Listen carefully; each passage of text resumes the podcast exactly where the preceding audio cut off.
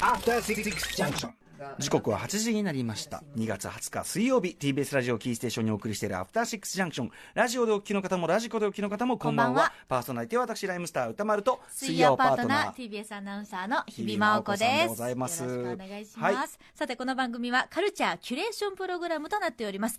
すなわち面白なカルチャーや人を紹介していく文化文化的情報娯楽番組となっております皆様からのメッセージも募集しています。メールアドレスは歌丸アットマーク tbs.co.jp 歌丸アットマーク tbs.co.jp です。さあここからは特集コーナービヨンドザカルチャー。今夜はこちらの企画です。第91回アカデミー賞発表直前。メラニーさんのアカデミー予想ショー。日本時間で来週の月曜日25日に発表される第91回アメリカアカデミー賞の結果予想をこの方にたっぷり伺っていく特集でございますアカデミー賞予想がライフワークのあくまで一般人メラニーさんでございますいらっしゃいませこんばんは。1年ぶりというかついにこの季節がやってきましたねそうですね、来てしまいましたね。なんか、なんかこう、風物詩感というか、あ、季節が巡ったなって感じがするようになってきてしまいました。そうですね、私も本当に季節労働者の感覚で、はい。このね季節になると、ウんォームアップを始める感じです。いいですね。はい。ということで、改めてメラニーさんのご紹介を、えー、日比さんの方からお願いします。はい、ご紹介します。TBS ラジオ、ジェーンスー生活は踊るでおなじみのジェーンスーさんの高校時代からの知り合いで、生粋のアカデミー賞予想マニアでもいらっしゃいます。1989年からアカデミー賞の本格ウォッチを開始。2000年、アカデミー賞の本格予想を始め本、格予想。今年でキャリア19年目を迎えられます。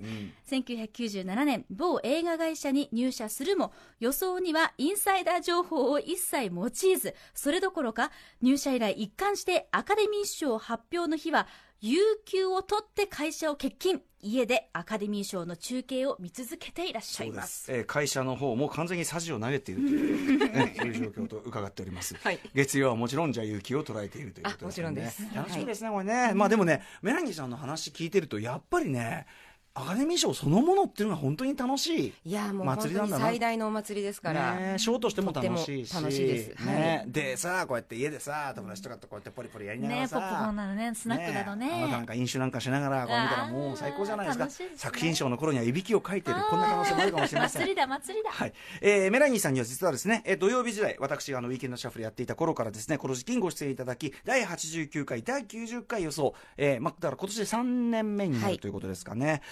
えー、この番組の昨年5月にですね、カンヌ国際映画祭をはじめとする世界の映画祭特集はいで、あの、ご解説いただきました。えー、しかしやはり、メラニーさんといえばアカデミー賞でございます。第91回の結果予想を、まあ、今日は伺っていくわけですが、その前に、メラニーさんがアカデミー予想の際、えー、自らに生かした、まあ、独自のメソッドというかね、まあ、こういう方法論で、はいこういうスタンスでやってますよというのです。まずそれを伺っていきましょはい。まあ、メソッドというほどのことかどうかわからないんですけれども、まあ、とりあえず、えっ、と、オフィシャルの情報とデータのみで予想するということ。えーそれから、えー映画自体は見ていても見なくて、見ていなくても構わない。見なくても予想はできます。う。これがね、面白いところです。はい。うんで、私、どちらかといえば、あの、映画そのものよりもアカデミー賞の方が好きなので、でもね、僕ね、やっぱりね、メラニーさんの話3年以上にね、わたって伺ってきて、それはご謙遜だなってことはよくわかりました。うん。それはご、それはご謙遜なんですよ。やっぱり映画が好きだからもちろんこんな話をしてるんだけど、もちろんまあそうなんですけど、ただね、予想がやっぱりその好きとか作品の評価っていうのに左右されてちょっとブレることがあるので、あえてここは、そうですね。あの、まあ、そこは本当に勝負師 の部分を見せるというか。何の勝負師俺今日さ、あの、初期はさ、ジェーン・スーさんが来てね、悪友ジェーン・スーさんが来て、いちいちこういうのに出して、お前何言ってんだろうかね、ツッコミ入れてたんで、で私もだいぶあのね、あの、し今日あの距離近づいてきたんで、もうここはあのジェイソンさ的にしっかり突っ込まないといけないなと思って何の勝負なんだよっていうね。うん、こでもとだけど。10 19年間本当に真剣勝負でやってきて真剣勝負るんで、なるべく勝ちたいっていう。なるべく当てたい。ただね、これやっぱりね、メラニーさんのお話を伺ってると、ああ、なるほど。だからやっぱデータ主義でもあるから、要するにこれまでのデータ上、ここが、例えば他の映画祭で、ここが、これが取れば、理論上こうなるみたいなのが、わーってなるわけですよね。だからこそ前年度第90回では全24部門中、21部門。これすごい数ですね。これはでもね、本当にまぐれなんで、あの、過去最多だったんですよ、21はねもちろん過去最多です。うんうんうんあの、21はちょっと本当にないので、ほとんど。これが最初に、その、皆さんに、あの、み見ていただいた結果だったっていうのが、うんうん。ものすごい自分でハードルを上げたなっていうので、まあ、あの時の運もありますし、ね。これ世界的にどんなプロの人もだからある意味当たった外れたも楽しみのうちなんだけど、皆さんここのとこ特にサフィン賞とかはいやはずもうなかなか私も、うん。ね当たらないことが多くなって、うん。まあ、去年の多分総括でもおっしゃってたと思うけど年ここのとこ難しいというようなことをおっしゃってましたね。難しいですね。やっぱアカデミー賞あのいろいろ構造も変わってきたりとかそうですね。あとは時代の潮流のね変化とも当然あると思いますが、うん。今年はいかがでしょうか、いや今年そのう先に作品賞の話だけしてしまいますと、ええ作品賞は本当に難しくって、そのうん去年とか一昨年のむ難しいっていうっていた度合いと全然違って、はい、全く何が取るかわからないんですよ。例えばおそれこそ一昨年であればララランドが本命と言われていてのいての、まあえっと、ダークホースでムーンライトとか。そうですね。昨年だと、まあ、結局シェイプ・オブ・ウォーター取ったけど、はい。去年だと本命は何だったんですか？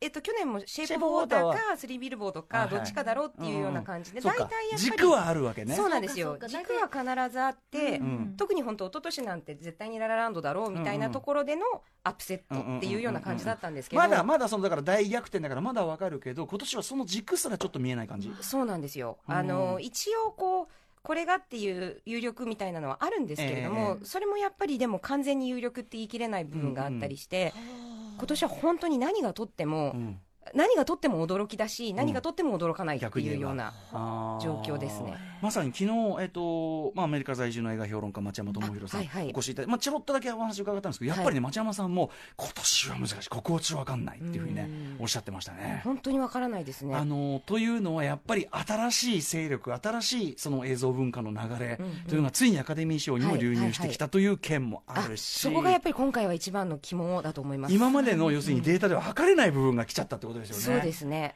えそのまあ、新しい勢力をどう見るか、その映画業界のアカデミー会員ええ。9200人ぐらいに今回なってるんですけれども、はい。増やし増えたんですもんねまたね。すごい増えたんですよ、うん。でその人たちがどう見るか？うん。っていうところに本当に全てかかってるかなっていう気はします。それこそあの新規アカデミー会員でいうと、まあ、日本のアニメーション監督である町、まああのまあのま、細田細田守さんはいはい。も会員になられて、はい。あのちょろっとねそのだからやっぱ送られてきて、うんうん。あのちゃんと真剣に選んでたんですよ、うんって話も伺ってて、そういうのもすごい面白かったですけどそうですよね。うん、だからちょっとそのあたりがね、ん。どういう動きになってくるのかというあたりでございます。はい。といったあたりでお知らせの後第91回アカデミー賞の具体的な予想メラニーさんに伺っていきます楽しみです.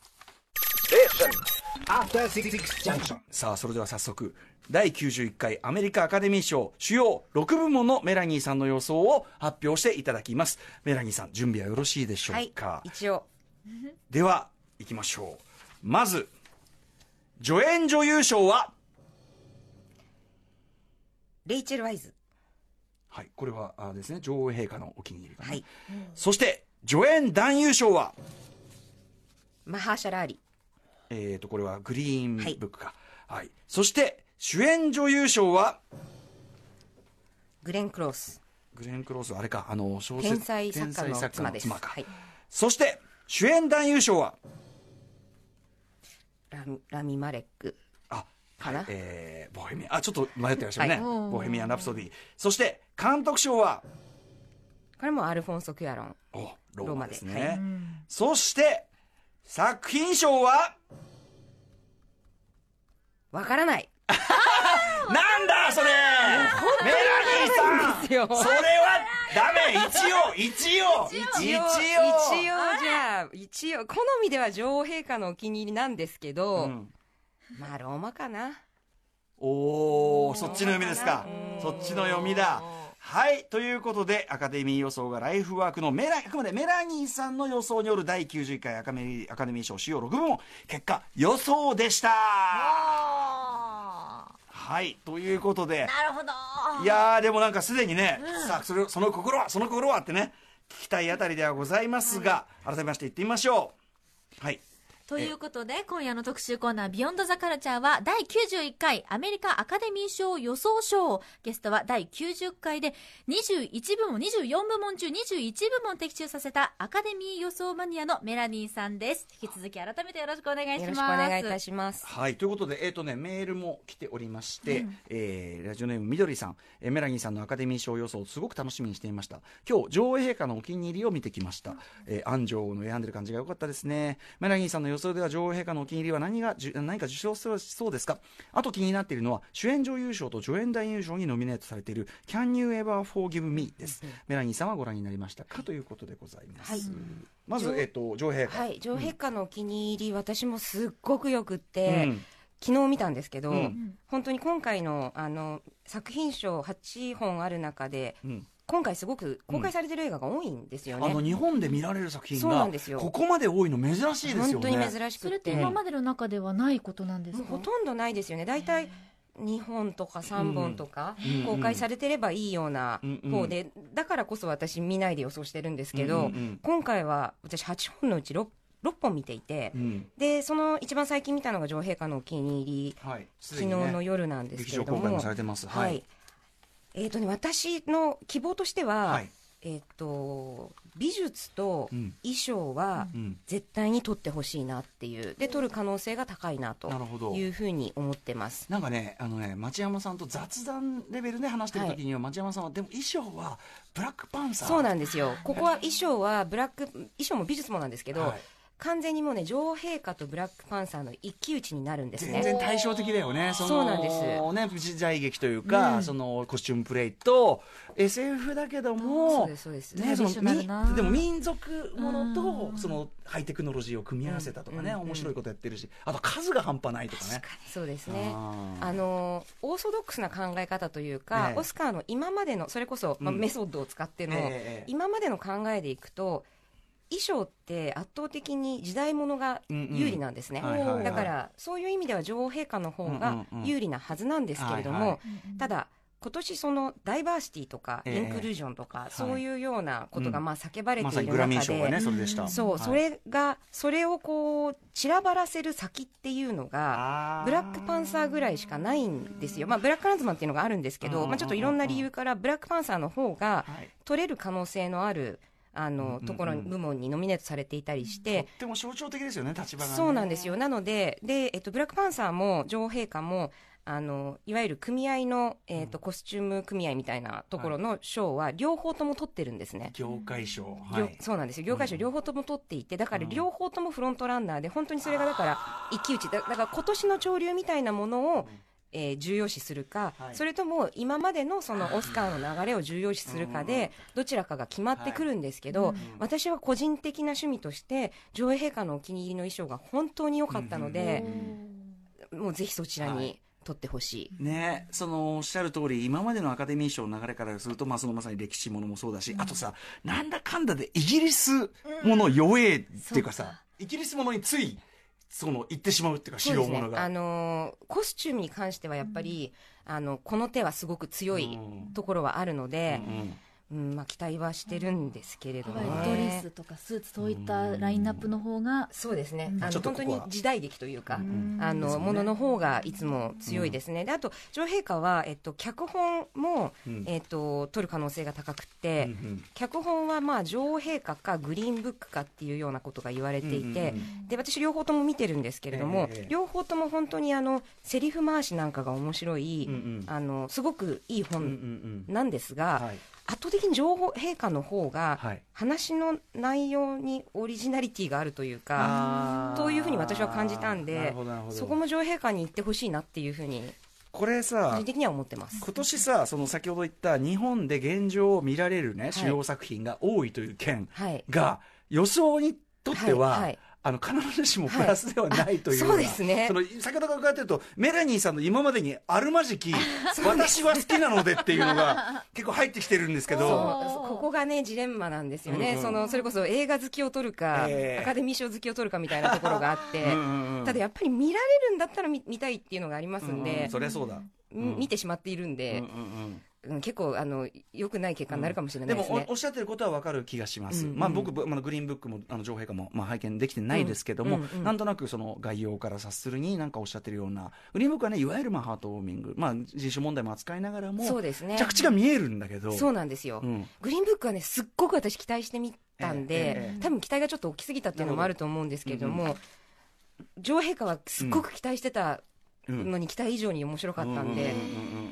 うんうんかなはいかなりここに今、ひいき目に入ってる感じはあるかなと思います。すね。あと先ほどのメールにあった、えっと、Can you forgive? はいはいえ Can you ever forgive？はい。はい。これはどういう作品なんですか？これはですね、えっと、これもすごく面白い映画で、うんメリサ・マッカーシーが主役で、彼女が、うんえっと、売れない作家はい。なんですね。で、うんうん売れない作家が、あのー誰かの伝記を書こうとして図書館で、ええその人について調べているときに、ええその人の資料みたいな本の中から、はい。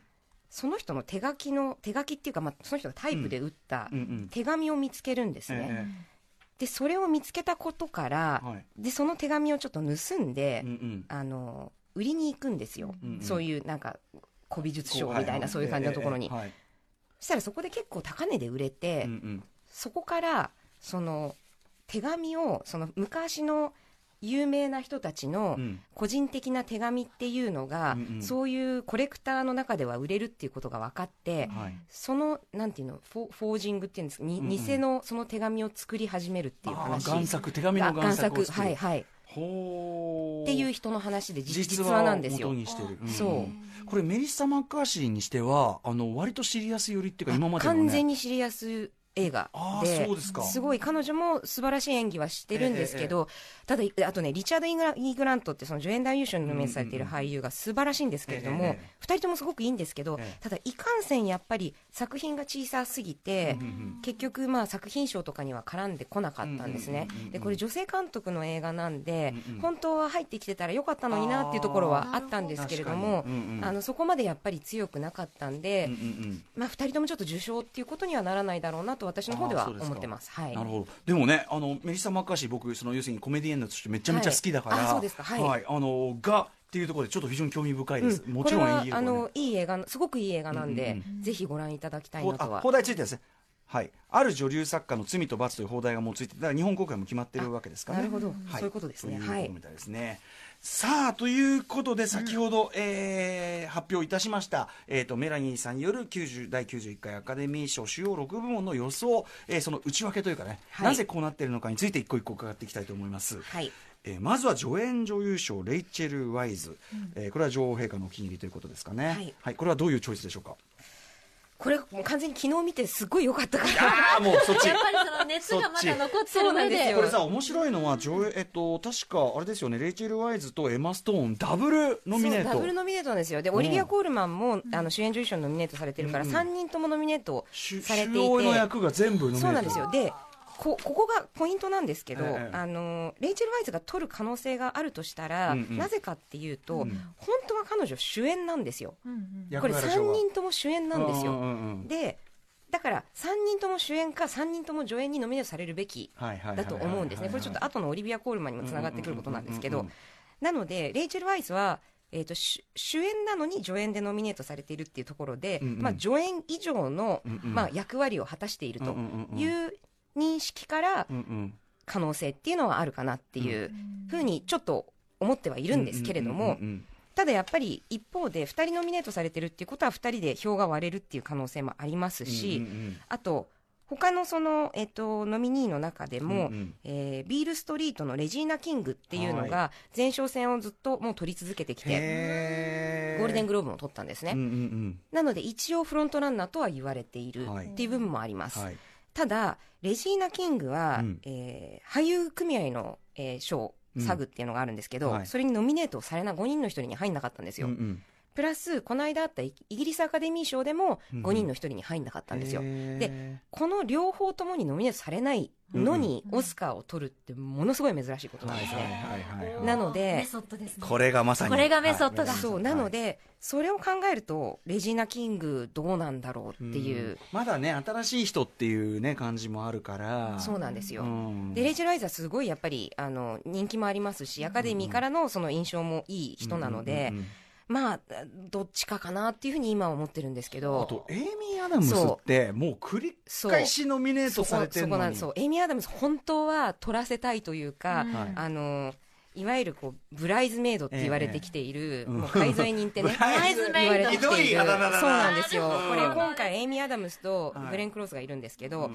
エイミー・アダムスもスもそうね。そうエイミー・アダムス6回目なんですね今回、うん。で6回もし今回あの取らないとすると、取らないで、グレン・クロースが取る、グレン・クロース今回7回目なんですよ。主。演女優賞そにと、はい、う。で、あのーグレン・クロースがもし取って、エイミー・アダムスが取らないとすると、うんうん。あの今生きている、うん。えーなあの女優さんの中で、はい。取ったことがない、えー人の中でノミネーション最多っていう、まあ、お名みたいなものなんですけど、まあ、お名というのかまあ何なのか、無冠の無冠の女王的な、ねあの称号をグレン・クロースから受け継いでしまうみたいなことに。グレン・クロースもすごいよね、そうなんです。取ったことないんだ。取ったことないんですよ。信じられない。そう。だからこそ今回絶対に取ってほしいんですけど、うんうんうん。でこっちはあのまだ可能性があると思うので、うんうんうん。グレン・クロースには取ってほしいなと思うんですけどエイミー・アダムスに関してはまだお若いというのもあんのかな？そう。ほんだから本当に20年前のグレン・クロースですよね、うん。完全に、うん。あのまだこれからいく何回もノミネートされるだろうからっていうところで、かわいそう。渡されないっていうすごいかわいそうな。力がありすぎて。そうなんですよ実力がありすぎて。でも本当にエイミー・アダムスも取ってもいいはずの人なんで、うんうんう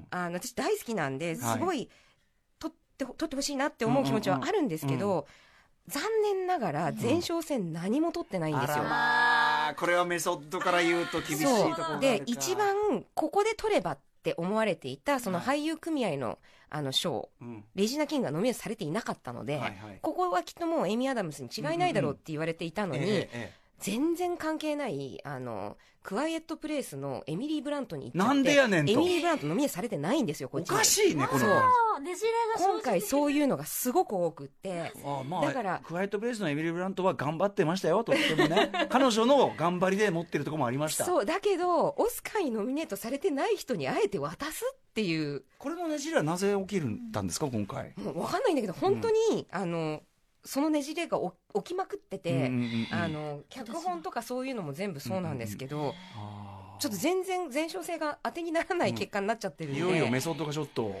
そう。だからもうメソッドは使えないし、うん。こう見ちゃってる。しあの見ちゃってるし もう見ちゃもうまくりの今回予想になる可能性が高い。何が起きてるんだそう高いんですけど。はい。じゃあえですねこの流れでじゃあ、えっと、助演女優賞の流れの続いて一応、はい。あのグレン・クローズの話も出たんで主演女優賞の話先にしちゃいましょう、はい。うん。で主演女優賞は今、えっとそのまあ、グレン・クロースが取るだろうっていうふうに思っている方は結構多いんじゃないかと思うんですけど、うんうん実は下馬評的には、はい。オリビア・コールマンがすごい勢いで追い上げてきていてまたすごくいいんですよオリビア・コールマン、うんうんうんうん。昨日見たばっかりなんですごく覚えてるんですけど、ただオリビア・コールマンって、まあええ、主演ではあるんですけど、え3分の1なんですね。えうん、、先ほどおっしゃってましたね。そう、ん。で3分の1のオリビア・コールマンと、うん。完全に映画を背負って立ってる、うんもう天才作家の妻をご覧いただければ、うんうんあの分かっていただけるんですけれども、もう完全に彼女の映画なんですよ、あの相手役のジョナサン・プライスもすごくいいんですけど、うんうんうんでもやっぱり彼女の映画で、うんうんうん彼女が完全にあの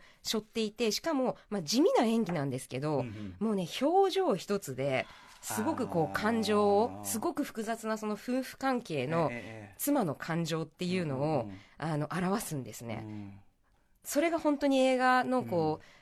テンションを高くして、あの最後までメインのあれになってる。サスペンスが続くみたいな感じになる、うんうんうんうん本当に面白い映画になってるんで。そうやって見るとこの主演女優賞で並んでるメンツの中で作品の中で、はい。やっぱグレン・クローズのその天才作家の妻のグレン・クローズの背負い度は、うん。他の主演女優賞のノミネートされてる人より圧倒的に高いねこれね。高いと思います、うん。だからプラスその7回目とか、うん。まあすごくこうみんな尊敬していうんうるん。女優さんだと思うんで、い、ろんなことを考える功と労的にもどう考えても。的にもそうもうさすがに71歳なんでこの先ってそんなに主演、71歳の女性が主女性が主演の映画っていうものだけも考えても少ないと思うんでやっぱりここで上げたいっていうふうに思うみんな思うんじゃないかなだっとてガープの世界の時点でもうノミネートされてるんそうですよ。ですよどういうこと？も本当に。う最初の映画でノミネートされている人なんそうかで、第55回。今回が第91回ですからね。そう、そうですそうです。はあ。私すごくこう自分が映画を見始めて中学生ぐらいの時にもう全盛期だった女優さんなんで、ります。すごく思い入れが強くって、はい。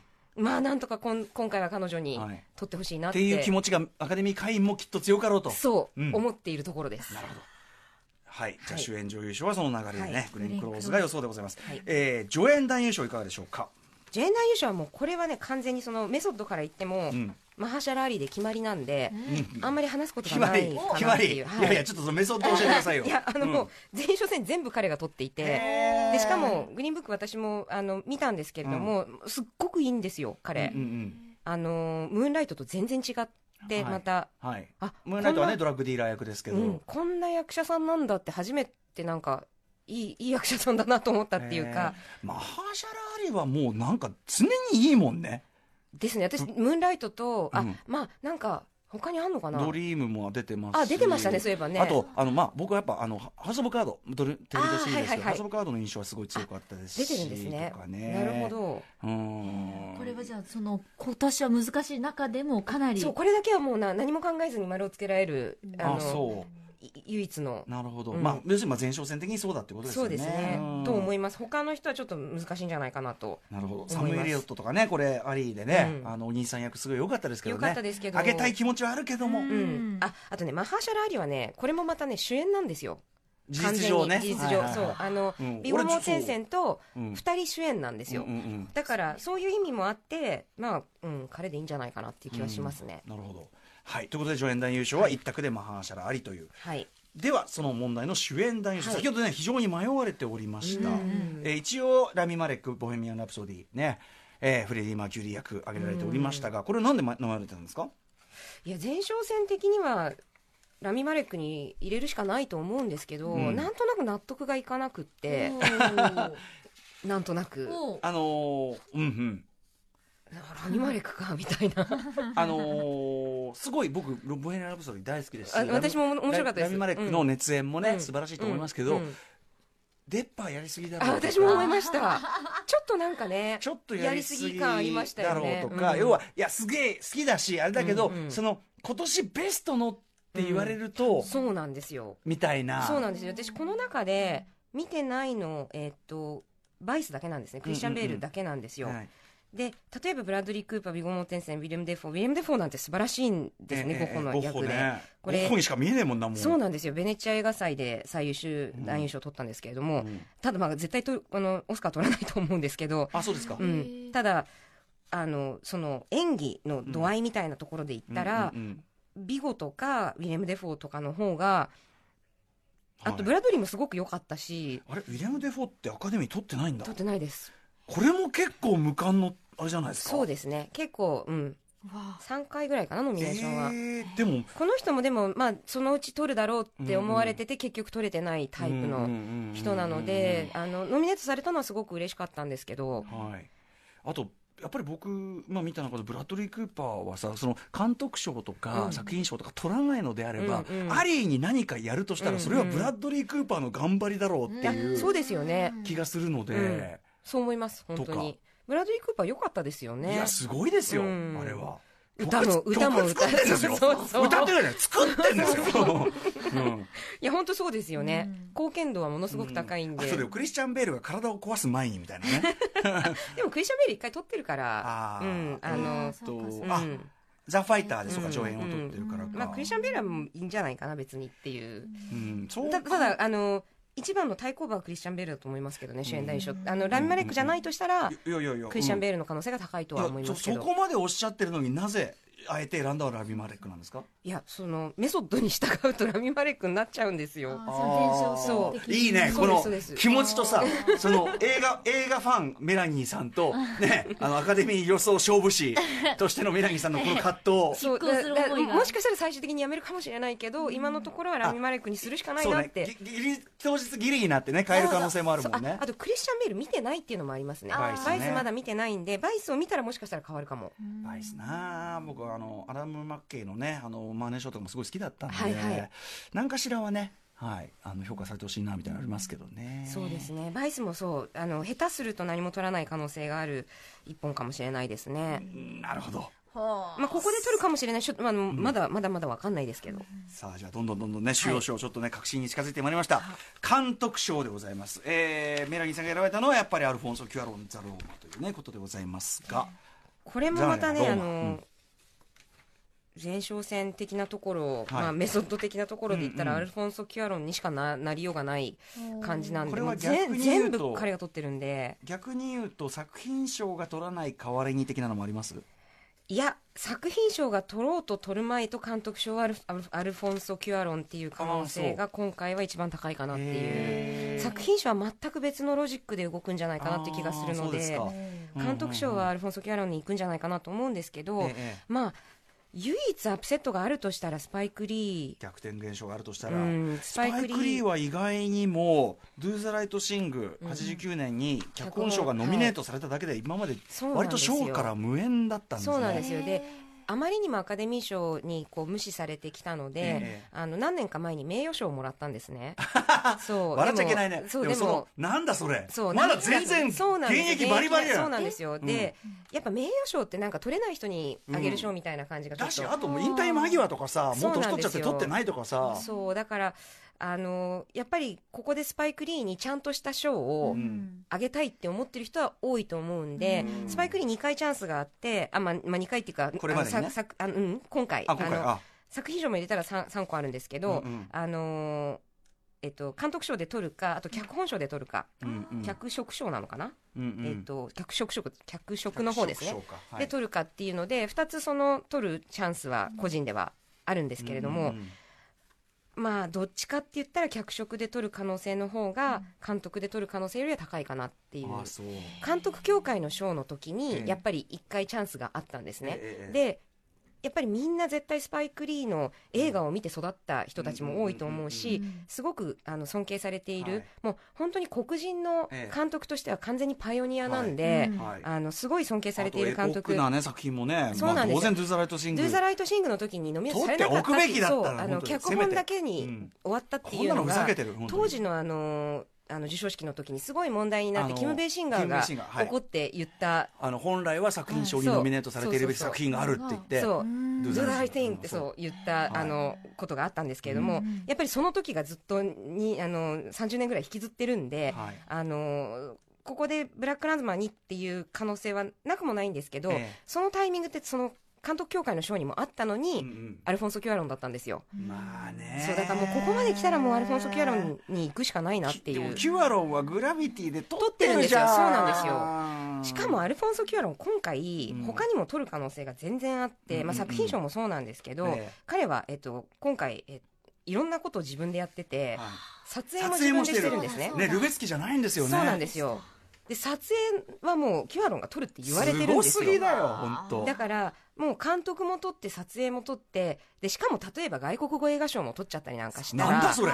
もう3つその時点で撮ってしかも作品賞まで撮っちゃったらうんうん。どう考えても上げすぎだよねっていう感じがあるのではい。私としてはどっかがうん。知ってほしいなとは思うんですけどうんうんうんどうでしょうまあね。ねすごく強い感じはします。アカデミー賞はやっぱりそのねとそのみんなの投票の流れだからうん。こればっかりは全体でバランス取ってるわけじゃないから。そうなんですよ。うん。そうなんですよ。そうか、でもうん意外とその作品ごとのバランスというか数とかっていうのもその予想には結構響いてくるんですね。響いてきます。へえそれは意外でした。すごい響きます。シンプルにこれがいいとか悪いとかじゃなくうん。てやっぱ功功労的なのありますよ。なるほど、そのマーティン・スコセッシというね、ね。そのまあアメリカのその名監督いますけど、やっぱりそこで、やっぱ上げなきゃ上げなきゃ上げなきゃってみんな思ってたから、ついに上げたのがディパーテッドっていう時にみんながガーッ念だねっていう、あそ、そこじゃないだろうっていう。なぜここ残念だね。でっていう、うんはあタイミング大事なんですね。大事大事、うんはあ。ただローマはねやっぱ素晴らしい作品でしたからね、とはいえですよね。はいでまあじゃあアルフォンソ・キュアロンが一応監督賞は行くであろうと、はい。そしてさあメラニーさんの今年一番難しいと言われておりますこの作品賞の予想なんですがメラニーさんは先ほど気持ちとしては女王陛下のお気に入りだけども、まあローマじゃねえのみたいな 投げ捨てるようにね吐き捨てるようにおっしゃっておりましたけどもちなみに町山さんはやっぱり、そのローマというのはネットフリックスオリジナル映画でもあると、うんでやはりそのやはり映画業界の、そのバックラッシュと言いましょうか、うんうん反発が、うんそれはあるだろうというふうに予想されておりましたうん。私もそうなんですけどもう本当にそこをどう見るか、はい。ネットフリックスをどう見るかっていうだけの今回ははい。こと、ああとまあ一応メキシコ映画でうん。完全に外国語映画なんで、はいはい。外国語映画が作品賞を取るっていうこともすごく珍しいこあとなので、のね町山さんおっしゃるまあアーティストは無声映画だったので。そうです。そうです外国語映画ではないので、はい。そうなんですよ。あれもまあ白黒の映画でしたけど、はい。あのやっぱりそのローマが撮るとなるとものすごくいろいろな意味でえ新しいというか初めてみたいな、はい。あの部分が大きいので、うん。そう簡単に撮れる映画だとは思わない。二重三重にちょっと新しみっていうかこれが撮ったら、うん。あんまりに革命的、うのはうんかなり革命的、ただ私この間ちょっと海外に出張に行っていて、はい。でそこでいろんなまあの人と話をしたアメリカにまあ住んでる人たちと話をしたんですけど、はい。やっぱり大半がローマだろうっていうふうに言っていてで意外とみんなそのネットフリックス問題気にしてないのかなっていう気がしたんですね。っていうのと、はい。あとね一番結構打撃だったなと思ったのが、はい。先週え先々週かの週末にそのイギリスアカデミー賞っていうのが発表されて、はい。イギリスアカデミー賞なので、うん。どう考えても女王女王陛下のお気に入りが取らなきゃいけないんですよ、普通に考えたら、ええ。作品賞を。はいなのにそこがローマだったんですよ。わあ。はあはあはあ。なんでイギリスアカデミー賞ですらローマにあげるっていうことは、まあ少なくともローあのイギリスアカデミー賞はうん。ネットフリックスを気にしてないっていうことだなと思ったし、やっぱあの女王陛下のお気に入りそこで取れないんだったら、うんうんうん。本戦で取れるはずがないなっていうイギリスで取れないんならアメリカで取るのおかしいだろってバランスに逆になってくる。そう。がそう女王陛下のお気に入りに関しては、まあ、ないなっていうふうに本当に思ったところなんですけど、はいはい今その前哨戦とか、えメソッドだけで考えていくと、あの一番フロントにいるって言われているのが、うん。グリーンブックとローマなんですよ。えうんうん。であちなみに町山さんはグリーンブックじゃないかみたいなことをあおっしゃってました、はい。あそう。でグリーンブックとローマで両方ともやっぱりいろいろとこうネックがあって、うんローマは今のそのネットフリックス問題なんですけど、はい。グリーンブックっていうのはあのちょっとこうグリーンブックってもともと去年のトロント映画祭ではい。観客賞を取ったんですね、ええええ。でトロント映画祭で観客賞を取った作品っていうのは、うん。作品賞を取ることがすごく多いんですけれども、うんうんうんそのすぐ後にアメリカで公開をするのにあたって、えあのビゴモーテンセンとマハシャラ・アリが、えうん。えーキャンペーンをいろいろ行っている中で、はい。ちょっとビゴモーテンセンに、うん。さまあ、差別彼は差別発言をしたつもりは全然ないしそういう意図ではなかったんですけど、ちょっと問題発言がありまして、うんうんうん。それで炎上するっていううんうんうんことがあったんですよ。うんうんうん。で結構その痛手が大きくって、うんうん。あのマハシャラ・アリももちろんその彼が全然その差別的な意味で言ったんじゃないし、っていう擁護もしたし、あの黒人コミュニティの中で、あの擁護する人もたくさんいたんですけれども、それでもやっぱりちょっとそれは響いてしまって、うんうんうん。結局アメリカでヒットにつながらなかったんあですね。そうなんですか？えー、そうあグリーンブックそこまでヒットしなかったんですよ。そこまで響いちゃった。そう。で、まあ、その、えー、とビゴの発言があるのと同時ぐらいに結構あの批評家やなんかの中でも、はい。あのやっぱりあくまでもその白人が取っている、えーうん。黒人差別に関する映画ええええみたいな意見っていうのが結構そのうん。批評の中にも出てきたりして、あの反発をする人っていうのが出てきたり、なね。なんかいろいろとこう味噌がついてしまったというかあんまりこうない部分が。そうなんですよ。うまくあの公開がいかなかった、逆にねこのグリーンブックのまあ昔からなくはない感じのドライビングミス・デイジーとか、タイプの、まあ、人種問題を扱っているけど、うんうん。割とこうソフトな着地をすはいはい。るタイプのヒューマンドラマみたいな、はいはい。そこのこうなんていうのかな昔からその保守性の部分が逆にちょっと今はマイナスに働いちゃったみたいなことですかね。うーんそうなのかもしれないです。なんかまあすごく本当に普通にうん、いい映画。笑ってそう、うん。笑ってほっこりできるいい映画うん。みたいな感じで、あのまあこういう映画は今までにもあるよねっていうふうなことだったのかもしれないですし、うんうんうんうん。まあ、ちょっとその辺よくわかんないですけど、なるほど。でもそのあの興行にまで響いちゃったは知らなかったです。そうあんまりはあのヒットしなかったんですよ。思ったようには。それはそうなんですよ。だからちょっとかわいそうですけどねやっぱね。そうなんですよ。で、うん。なのであもう完全にグリーンブックはあの勢いが落ちたなって思ってたところに、うん。ところで、うん。あのまずゴールデングローブを取ったんですね、うん。作品賞を。えっとコメディ部門のグリーンブックがね。はい。でそのゴールデングローブのコメディ賞あのコメディ部門の作品賞ってはい。あの女王陛下もあったしバイスもあって、うん。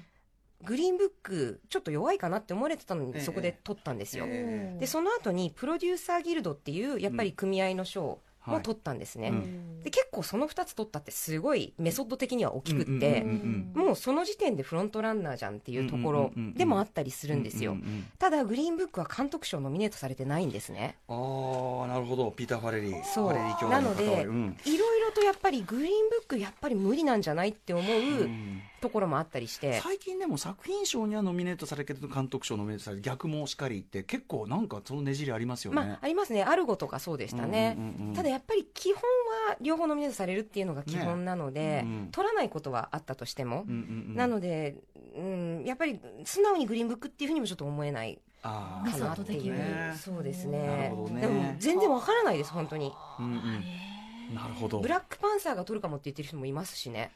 なんか象徴的にね。そう象徴的に。あのスーパーヒーローものであり、まあ、当然人種問題うんに対する画期的な作品でもある私はまさかとは思うんですけどとかボヘミアン・ラプソディとかね。うー。んボヘミアンもそのそれこそボヘミアンのその今の人気自体も、まあ、日本では特に人気あるけど、うんうん。ね、あの批評家筋はちょっとさこれチンプなんじゃないのって言ってたのがもう観客の圧倒的な支持で、うん。全然もうもう完全に180度変わってしまったんで、このないとも言い切れないみたいな。ああでもそうとどれも。確かになるほど。どれも。全然全然わからないんです。だから私本当に。なるほどね。今の時点では全く決めてないです。だから。なんかスパーンといくものがないわけですね。ないんです。パチッとはまるような。そうなんです。というあたりでじゃあまあ作品賞に関してはまあまだ迷われてるけどなんとなくアメリカの空気的にはグリーンブックかやっぱローマも強いのか。今今だとローマかなぐらいみたいな感じですかね。さあといったあたりで、えー、他に、えー、と今主要6部門伺いましたがメラニーさん、えー、と注目の部門などありますでしょうか？注目の部分さっき言っちゃったんですけど、ええ。その私的には美術と衣装のところで、うん。えー女王陛下に行くかそれともブラックパンサーに行くかっていうのは、うん。一つ結構大きななんかなるほど、分かれ道というか、はい。注目としてあのうんうん女王陛下に行ったらいいなと思ってるんですけど、はい、これね衣装デザイン賞とか見るとやっぱそのネットフリックスのねやっぱあれであるあの公演兄弟のバスターのバラードとかねこんなのが入ったりやっぱネットフリックス入り込んでるよね。入り込んできてますね。あの作品賞ノミネートだってあの、ね、テイラー・シェリダン脚本の最後の追跡とか何年か前ね。ねうんあれ作品賞も入ってた。そうあとドドキュメンタリーとかは毎年入ってるんで、うんはい。あのー全くその与えられてないわけではないんですよね、うんうんうん。ただ作品賞ってやっぱり大きいんで、はい。あのーやっぱりそそうは言っても映画を作る人たちの集まっているアカデミー賞なんで、劇場映画を劇場でかけてもらいたい人たちの集まっているところなんで、はい。うん。まあ、劇場公開しませんよって言っているネットフリックス、うんうんうんうん。まあ、あのローマなんかはアカデミー賞のために劇場公開してますけど、ねはい。他の映画普通はしないんで、はい。あのネットフリックスだけで見られるっていうことが売りうんうんうん。のところなんで、うん。それを良しとしていいのかっていうのは映画業界としてはあると思いますけど、あと主題歌賞ねブラックパンサーかアリー・シャローかなって思うけど。主題歌は絶対シャローでしょ。うシャローだやっぱし。そこは絶対。うん。うん。そこはあのマハーシャラ・アリと同じぐらい硬いと思います。あそうですか、はい。まあシャローの方がそのも、ね、物語とみ、うん。密接に絡んでるからね。そうですね。これはね、うん。あとがストーリーですうもんね。ん、あと外国語映画賞ね、えー、万引き万引きなんかも。外国語映画賞ですよね、うんそうですでよね。ローマも入ってるというさこのわけのわかんないでしあとコールドウォーも入ってるわけじゃん。コールドウォーはねえっ、と作品賞もじゃないか。監督賞か。監督賞も。撮影賞も入ってるんですよ。パブリコフスキー入ってますけそどいかがでしょう？外国映画賞。これ要するに万引きの勝ち目はいかがでしょう？万引きの勝ち目はね正直ちょっと難しいかなっていうところですね今。やっぱりローマが圧倒的に強くって、うんうんうん。それをひっくり返すのはコールドウォーっていうふうに今は言われているのでそうですね、うん。3番手かな今は、なるほどうね、ん。まあないとは言い切れないと思うんですけど、うんうんうんうん。そしてもう一個日本勢といえばやはり長編アニメーション賞ね、細田守監督未来のミライが、まあこれでも入ってるだけでももうびっくりな感じですけども、うん。うん。そういう感じです。いかがで 有力は？スパイダーマンですね。これもこれもまたあの硬いと思います。スパイダーマン。はい、スパイダーマン、やっぱりインクレディブルファミリーシュガーラッシュは続編だし、うん。あえて言えば犬ヶ島？あまあそうね。あえて言えばででもでもスパイダーマンでしょうね。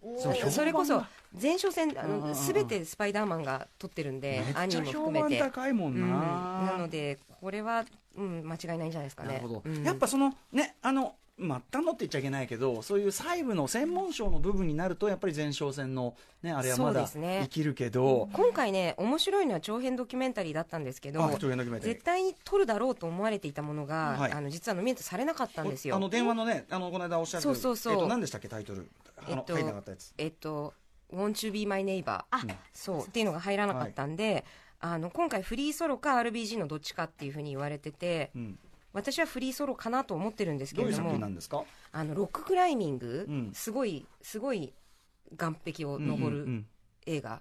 見てて本当に怖いらしいです。でそれか、えっと RBG っていうのはルース・ベーダー・ギンズバーグっていう、うん。えっとアメリカの女性最高裁判事うん。の映画でただこの RBG という人自体がものすごい人気のある人なんですね、女性最高裁判事が。はい。で彼女が授賞式に来るんじゃないかって言われていて、うんうんうんうんまあ、そうなったらこれ取る可能性あるよなっていう。あそういうところでも動く。そういうのもあるんですか、うん。そういうところで本当は動かないはずなんですけど、ねえ。おかしいじゃないだって。でもよくあるんですよそういうこと、来たからじゃそいうなこの人がプレゼンターだからそうかと思ったらそうとかあるんですよ。投票済んでるはずじゃない？そうだって。そうそうなんですよ。あらまあ。あるんですねでもやっぱりセレモニーなんですねやっぱりアカデミー賞ってねえもちろんショーとしてもめちゃめちゃ楽しいですからね、どんなそうんそうなるともうすごく盛り上がるとか、うん。っていうのはちょっと楽しみですけどそのねショーとしてのって意味では、今年ちょっとした話題としてあの司会者がいないという状態、はいこれはいかがですかカオスですすよね完全にね、カオス。うん。カオスになると思います前はでも一回あったんですよね。それこそ89年か？89年そう、うんうんうん。私がみあの本格的に見始める1年前で、まああはいの見てはいるんですけど、うんうん。あのホテルの部屋でどっか外国のホテルの部屋でええ。一回こう流し見しただけだったんで、ええええあ楽しいお祭りをやってるぐらいの印象で、あんまり覚えてないんですよね、はいはいはいじゃあ司会メイン司会ないままでどうなるのか、ちょっとメラニーさんもさすがにちょっと。そうどうどうなっちゃうんだろうっていう。予想を超えてるというね、うんそうですね。ですかね。さあということで、ええ。ここまで、えーアカデミー賞のですねメラニーさんによる予想を伺ってきました。これいあくまで現時点の予想、かなり変わると思います。かなり、はい。やっぱ動く可能性があるとしたらどこですか？やっぱ作品賞。作品賞もそうだしあのそうですね主演男優賞とか、あー。と助演女優賞とかはいはいはい。その辺は全然動く可能性ありますね。えー。いや、まさかの全部ではないんですけど、結構半分は揺れ動く感じになってるという半分ぐらい動くかもしれないですね。動く要因って何が直前でやっぱり何かがこう変わるんですか？えっと、助演女優賞に関しては私、ええ。今週末、ビールストリートを見ようと思ってるんで、あーそこで変わる可能性がありますね。あとは、もう全体のその数とか、うん。そういうのをこう見比べて、うんうん。あのバランスを見ながら、最終的に作品賞は決めようかなと思ってます。いやーでもね今日伺,、ね、伺ったみたいに例えばそのグレン・クロクローズとか、あのエイミー・アダムスとかそういうこうなんていうの線で見た時のストーリーを考えると、もう撮らないっていうことも一つのドラマだったりするから、うんうんあーまたっていう。取ることが全てじゃないっていう。うん。撮らない側にもドラマはあるけどうん。さすがにグレン・クローズはないだろうっていう。さすがに撮ってほしいなと思いますね、うん。本当に。ああそうか、うんあでですねメラニーさん最終的に、はい。えっ、ともうこれですとはい。線引きをして、はい。最終予想はどこに発表されるんですか？最終予想はですねあの私ツイッターを始めましてなので私のツイッターアカウントで当日の朝多分9時ぐらいに発表します。8えっと 10時 ,10 時半から放送直前。放送直前に。もうそこまで迷ってもう最後の最後に出すということになると思います。アカウント名は？アカウント名はミズメラニーです。水メラニー。はい。はい、で皆さんね検索していただいて、ええ。ーチェックしていただければと思います。はい。はい。あとやっぱり皆さんそれぞれにね今年は特にやっぱりあの見られるのが多いのは本当にね珍しいから、まあ、今年は今年でうん。うん見て楽しむのは結構いいんじゃないですか、ローマとかがさいきなしうちで見られるってどういう時代だよっていうさ。でもなんか私もローマあの家で見たんであれなんですけど、本当はそのあ監督がその劇場公開するんだったらドルビーアトモスじゃないといけないとか、すごいいろんなあのうん。ことを言ったので日本ではまだ公開されてないんですけれども本当はやっぱり劇場で見ると全然違うらしいです。あのねローマこそ、うん。ローマこそ劇場で星を落ち着けて見なきゃ意味がないちゃんと入ってこないタイプの映画なんだよ。本当そう思います。だから何なんだろうと思って、ねじれてるね。だからね、うんこれ本当ねじれで昨日町山さんがおっしゃったその、うんうんネットフリックスは巨大資本でそれに対してその映画業界が対抗すると意味があるっておっしゃるけども、うんうん同時にだって今のハリウッド映画ってビッグブロックバスター映画か、うん。まあ、インディーかって二極化しちゃって中間映画が、でそこを拾ってるのがネットフリックスとかのオリジナル映画だったりするから、映画の質的にはネットフリックスがすごい救ってるところあると思うんですよね。そうなんですよ。だからそう作作る側としてはやっぱり、うん。ネットフリックスがすごくありがたいっていうふうに思っている人たちが、投票者の中にもたくさんいるわけで、うんうん。そうだよな。あなんかもっと対抗してるものなのかと思ってました。いやいやそういうわけでは全くない。単純に質的に考えてもネットフリックスのおかげってところもいっぱいあるのよ。アルフォンソ・キュアロンはローマはネットフリックスじゃなきゃ作れなかったわけなんで。ですね。そうですね。で次、スパイク・リーもネットフリックスのが決まってたりとか、うん。もうみんなみんなもう雇われてるというか、うんうん。使っている側なので。で逆に旧来的なハリウッドメジャー会社は本当にそれこそアメコミヒーローものとリメイクとっていうさことになっちゃってんだからそうなんです。よそんな単純じゃないんだよなこれな。さあということで、えーメラニーさんねえー第91回アカデミー賞、えー、と日本時間で来週の月曜25日に発表されます、えーワウワウ等でもね中継がありますので、そちらを町山さんもね、ずっと出てますからね。ということで、えっ、と、メラニーさん、発表当日25日月曜日の6時台、カルチャートークの時間に再びご出演いただきます。はい、えー予想結果の答え合わせや授賞式の感想など伺います。そして町山智弘さん、えー、ワウワウのご出演を終えて、そのままヘロヘロや。町山さん8時台に登場して、えーこれはまあ全体のあの傾向の統括、まさにそのネットフリックスの問題であるとか、もろもろを伺うというね、豪華アカデミー賞お祭りとなっております。